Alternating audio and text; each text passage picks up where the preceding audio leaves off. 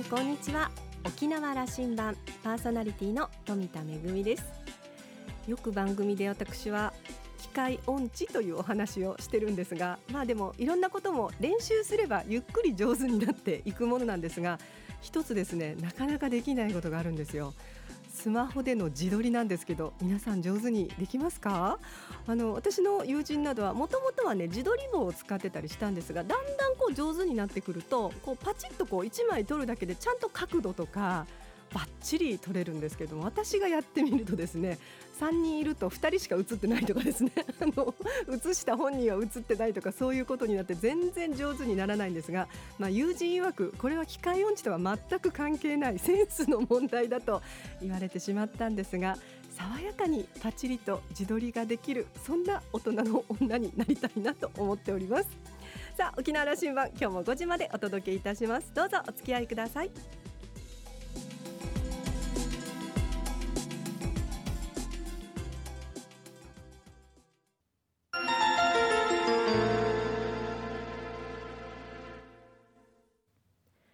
那覇空港のどこかにあると噂のコーラルラウンジ今週は前回に引き続きまして石垣市長の中山義隆さんとラウンジ常連客で沖縄大学地域研究所特別研究員の島田克也さんのおしゃべりです。中山さんは1967年生まれ石垣市のご出身です。八重山高校から近畿大学商経学部へ進学。卒業後野村証券に入社。5年間の勤務を経て石垣市に戻ります。民間会社勤務を経て2006年石垣市市議会議員に当選。2010年には第18代石垣市長に初当選。今年3月の選挙で3度目の当選を果たしています。コーラルラウンジには1期目の当選直後2期目の時そして今回が3度目のご出演です。中山さんの政治信条から市政3期目の政策目玉政策までざっくばらんに語り合っています。それでは先週に引き続きましてのおしゃべり今週は後編をお届けいたします。どうぞ。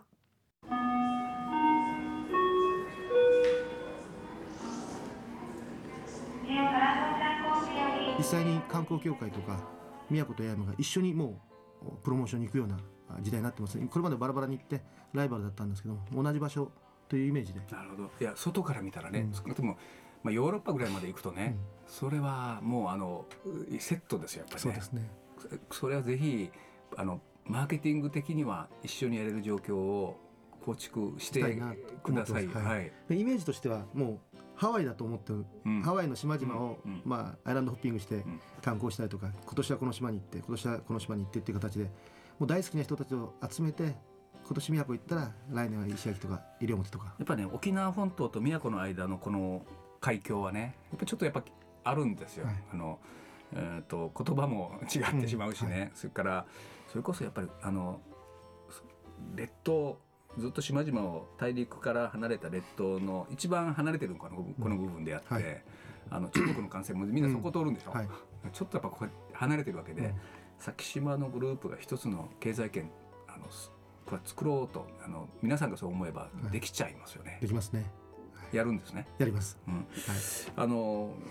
そこから見えた今度そそういう状況を作りながら沖縄や日本またどう見えるかの話なんだけども、うん、今年はこのまあご自身の選挙もあって、はい、あのまあなんかあの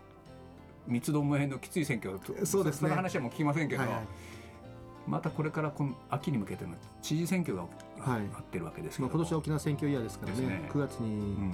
統一地方選挙がありまして、はい、今度の沖縄秋の沖縄県知事選挙というのは、中山さんからはどういうふうに捉えてどんな意味合いのもの、うん、あのやはり、まあ、辺野古の件に関して、うん、えー、スタートする前ともう今現状と、まあ、知事選挙であの反対という、うん、言ってた小長さんが知事になりましたけども、今の現状を見て果たして県民がどういう判断をするかですよね、うん、えー、それでもまた反対だと言い続けるのか。それとも実際に国との協力関係が失われている中で一括交付金が3600億近くあったものが3010億まで減ってきたという状況で各地方自治体もその補助金の部分に関しては非常に厳しい状況になっています。石垣の場合は当初13億あった一括交付金が今6億5000万まで下がってますんで。そんなに下がりますか？下がりましたでももともとはその13億が10年ぐらい続くという、まあ、変動あったとしてもですねその計画でいろんな事業を立案してたんですね。ただそれがもう途中から6億なり6億5000万ですとかなってくると中山さんあの国は基地問題とあの振興策あのこういう沖縄振興予算とは関係ないと言っているんですが、はい、はい、まあ、リンクしたいとは言ってますが実際にはあの予算の中では私はもう減額されているところを見るとリンクはしてきているのかなと。ただ、えー、トータルのね沖縄県全体のトータルの予算としてはあのそんなに減ってはいないんですよ。自由配分でできてた一括合機の部分が減らされて国が直括でやる事業の方が増額になってて、うん、トータルで沖縄県に投入されてる金額っていうのはほぼほぼ減ってないんですあのその額はかあんまり変わらんがでもか微減していますよ。ね、はい、微減しているけども自自由度に使えるやつですよ一括公金町を預かってる人からすれば、その自由度の部分が気になるところで、はい、そこに関しては大きく下がってる大きく下がってます。もう約半額ですよね。うまいな国の締め付けも。あの、見た目にはそう下がってないけども、はい、外向けには、沖縄の中ではみんなきついわけですね。きついですね。特に地方自治体の超預かっている人たちはきついと思います。それが地位選挙に響いてくるんだということをおっしゃってるわけだけど、そういう可能性あると思います。うん、はい。ただその自由度が減るっていうこと自体は町が作りたいその首長さんたち市民の皆さんが作りたいと思ってる町づくりのところに予算が入れられないんですよね。あのー、小長武史知事はね、うん、4年前のあの主張を石 諸子を貫徹だと思いますよ、はい、あの、うん、もうそれはもうぶれきれない。ぶれないでしょうし、うん、あの、えーと、大きな作らせないということは交渉の余地ないんだということです。うん、えっ、ー、とあのその中でこの基地問題に関してはどういうふうにあの中山さん流の言葉で、うん、沖縄に課せられているこの基地問題は、ね、あのやはり現実路線っていうのもあって目標としてあの理想としてねもう基地はいらないというのは確かにそれは、うん、ここは一緒。でしょ、うん、ここは一緒でしょ。ただそれに向かってのプロセスというかあの進み方はねやはり一歩一歩前に進まないといけないと思うんですよ。一気にもう3段跳び4段跳びで、えー、最終的な目標に一気に行くわけないですからそれはもう現実路線としてやるしかないしで佐合の合意があったからこそ辺野古の話があって嘉手納稲の返還の話があってでその話がまとまって動き始めようとした時にひっくり返されてでそれでまた停滞してると。この停滞してる時間のロスというものが非常に大きいなと思うんですよね十数年かかってきて。うん、一方でね、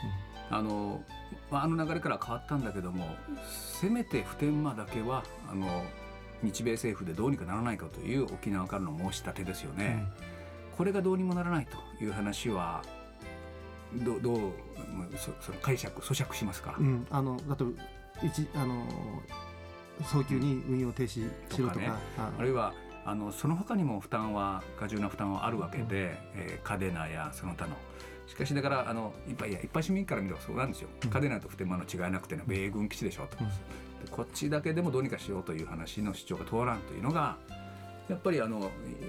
どうしても納得な勝手にならんという話の根幹の部分だと思うんそれはあるでしょうね、うん、やはりここはもう本来でしたら例えば政府も含めてですけど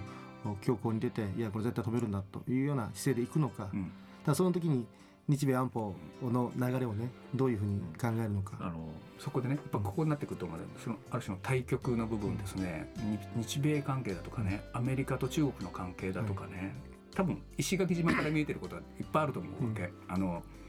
だってあのその100年前だと、うん、日本政府は先島先は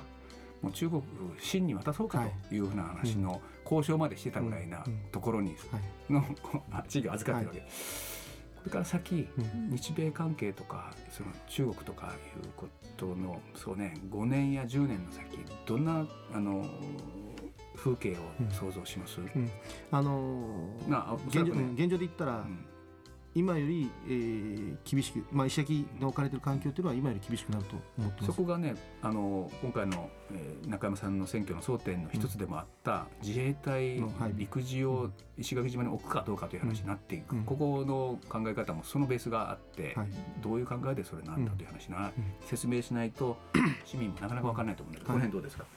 あの中国の尖閣諸島を含めてのですねあの東シナ海に対する進出の度合いっていうのは非常に強くなってきてます。もうこれはもう確実になんていうか肌感覚というか圧力は感じますよね。で尖閣諸島周辺に、えー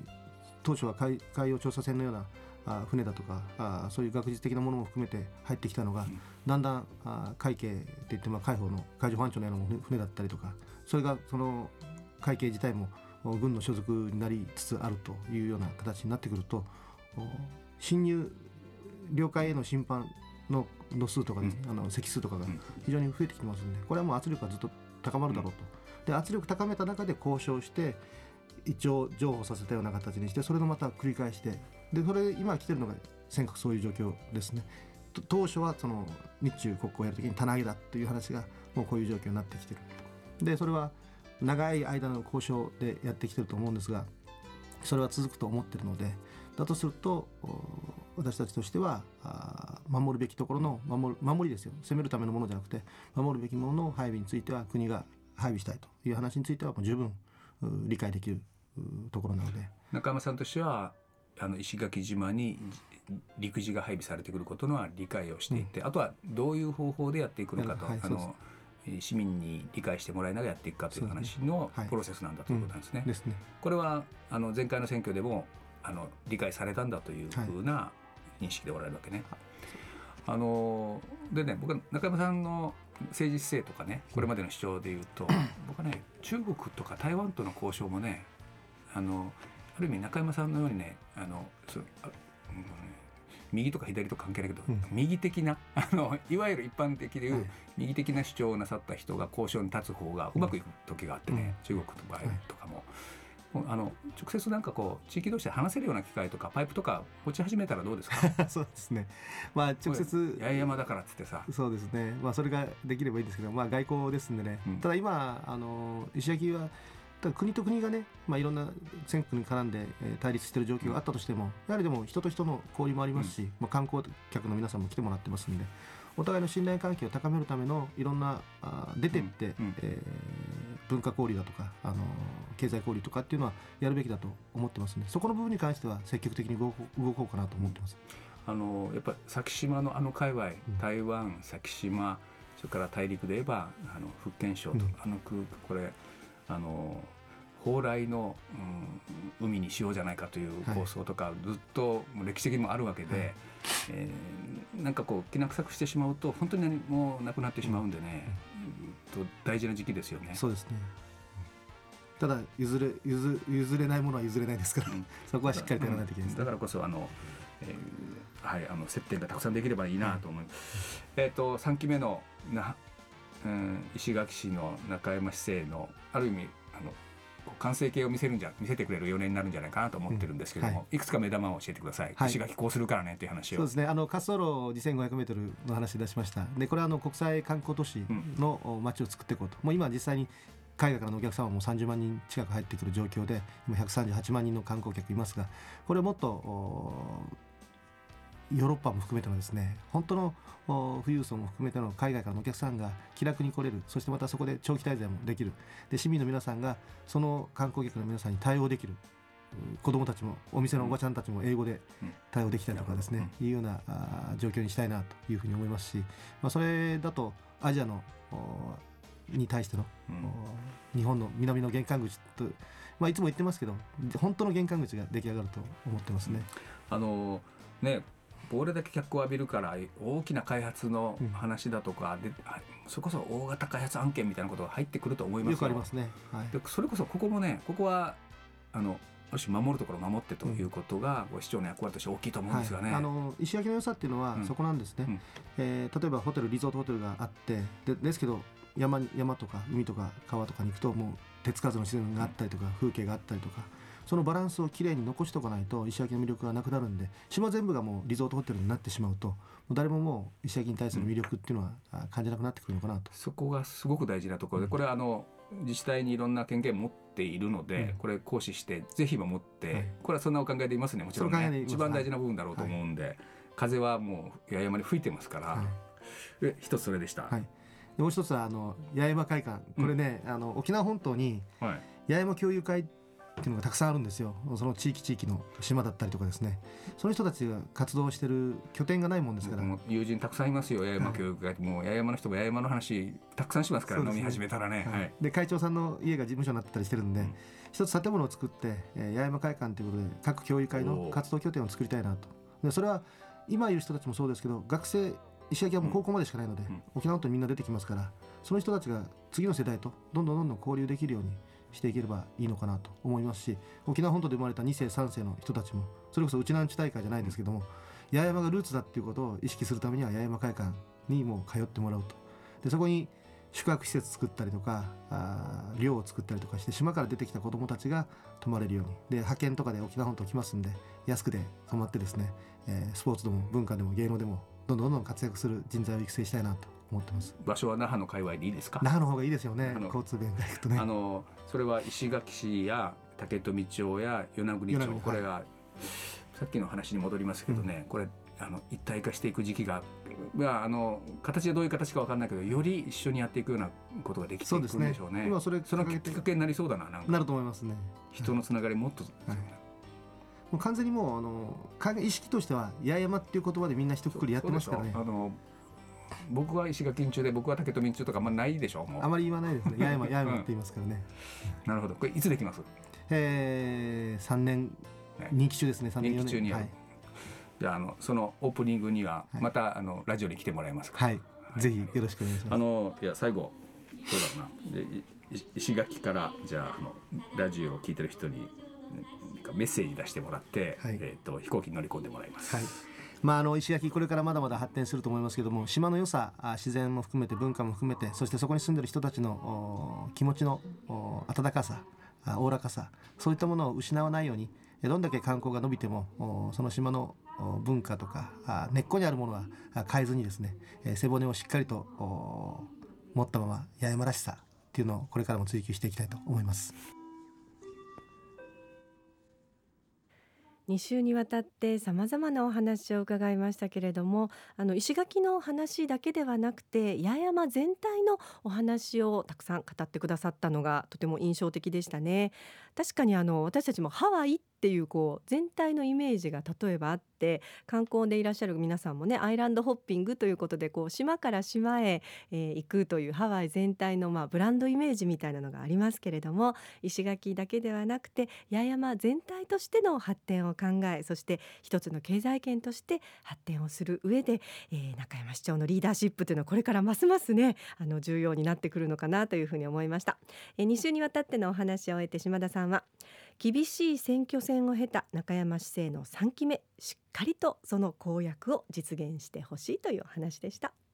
今週のコーラルラウンジは石垣市長の中山義孝さんとラウンジ常連客で沖縄大学地域研究所特別研究員の島田克也さんのおしゃべりでした。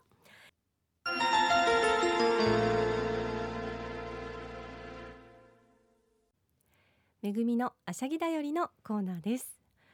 うちなんちは傘をささないってこう昔からよく言われてることですよね。まあ今でも確かに学生さんってこうさしてない姿をねよく見かけますし多少の雨だったらまあ若い男性もあんまりさしてないような印象なんですけどでもこの傘をささないって雨傘をささないっていう感じで意外と日傘を差してる方はやっぱり多いなというふうに思うんですがあの私の知人でですね男性のまあ琉球舞踊家なんですけれども大変華奢で色も白くてあの綺麗な方であの組踊りの女方もやるもんですから日焼けしちゃいけないということで雨傘を差してる姿あんまり見たことないですが日傘はですね あの常に差してるんですよね。例えば駐車場から劇場の楽屋口までっていうかなり短い距離でもしっかりと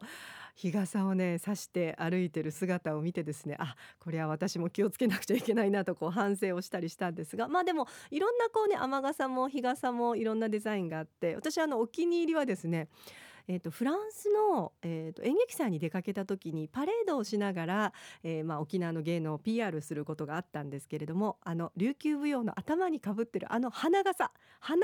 笠柄の傘っていうのがありましてその傘をかぶって、えーまあ、あのみんなで PR をしたんですがさあ今年はどうしようということで私もねあの雨傘もよく、まあ、あのビニール傘なんかよくいろんなとこに忘れてきますしどうしようかなと思いながらちょっとおばちゃんっぽいかなと思いつつ日傘と雨傘兼用というのを買ってしまいましたのでまあこれだったらあのね忘れることもないでしょうし雨が降ってもそれから日差しが強くなっても大丈夫かなということで今年はこの兼用雨傘日傘で、えー、街を歩きたいなというふうに思っております。めぐみのあしゃぎだよりのコーナーでした。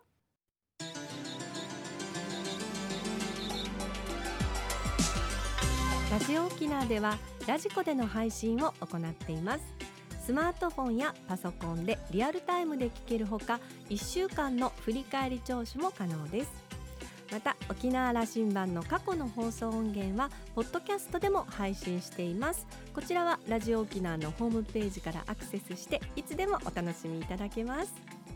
沖縄羅針盤のホームページでは番組情報の発信のほか私富田恵とコーラルラウンジ常連客の島田克也さんのフェイスブックへもリンクをしておりますのでお時間のある時にぜひこちらもチェックしてみてください。沖縄羅針盤今週も最後までお付き合いいただきましてありがとうございました。そろそろお別れのお時間です。パーソナリティは富田恵でした。それではまた来週。